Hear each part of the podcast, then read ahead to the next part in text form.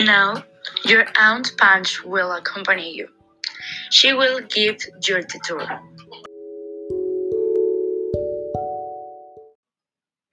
Okay, Mom. Hello, Tia Pancha.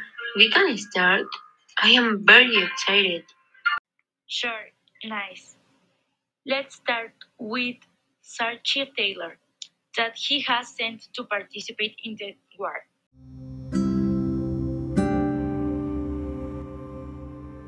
Hello, my name is Sky Taylor, and I was President of the United States and service since March 1849.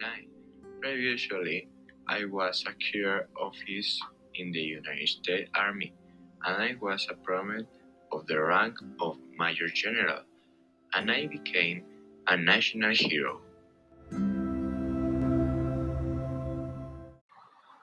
He had many victories and as a result he won the White House elections despite his political beliefs. My priority as a president has to preserve the Union. I was a commissioner as an officer in the United States Army. Established military fronts along the Mississippi River and entered the Black Hawk War in Colonel Coronel in 1832. Go to the Rio Grande in anticipation of a battle with Mexico over the disputed Texas-Mexico border. She is James Polk. I didn't know that.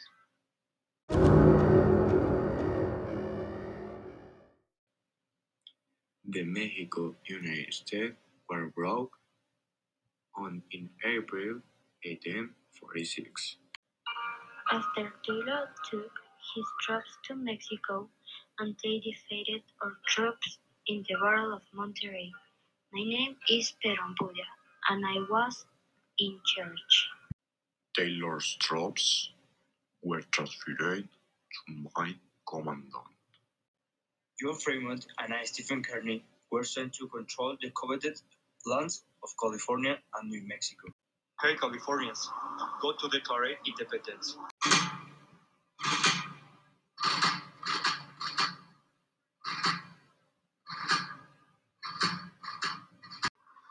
Fremont said that before news of the hostilities researched the West. Let's go to Monterrey to capture Mexi- Mexican prison. Troops, we're going to Santa Fe. And this caused something? That's right. That caused the governor of New Mexico fled in 1846 and the city was captured. Let's go west and join Fremont in California. Taylor, order you to cross the Rio Grande with your troops and fight against Santa Anna troops.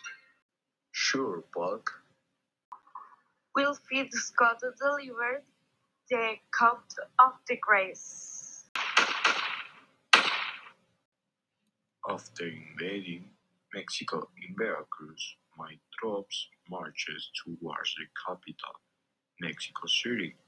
All that was left was to negotiate the terms of peace. Many questions Polk method as misleading and unconstitutional.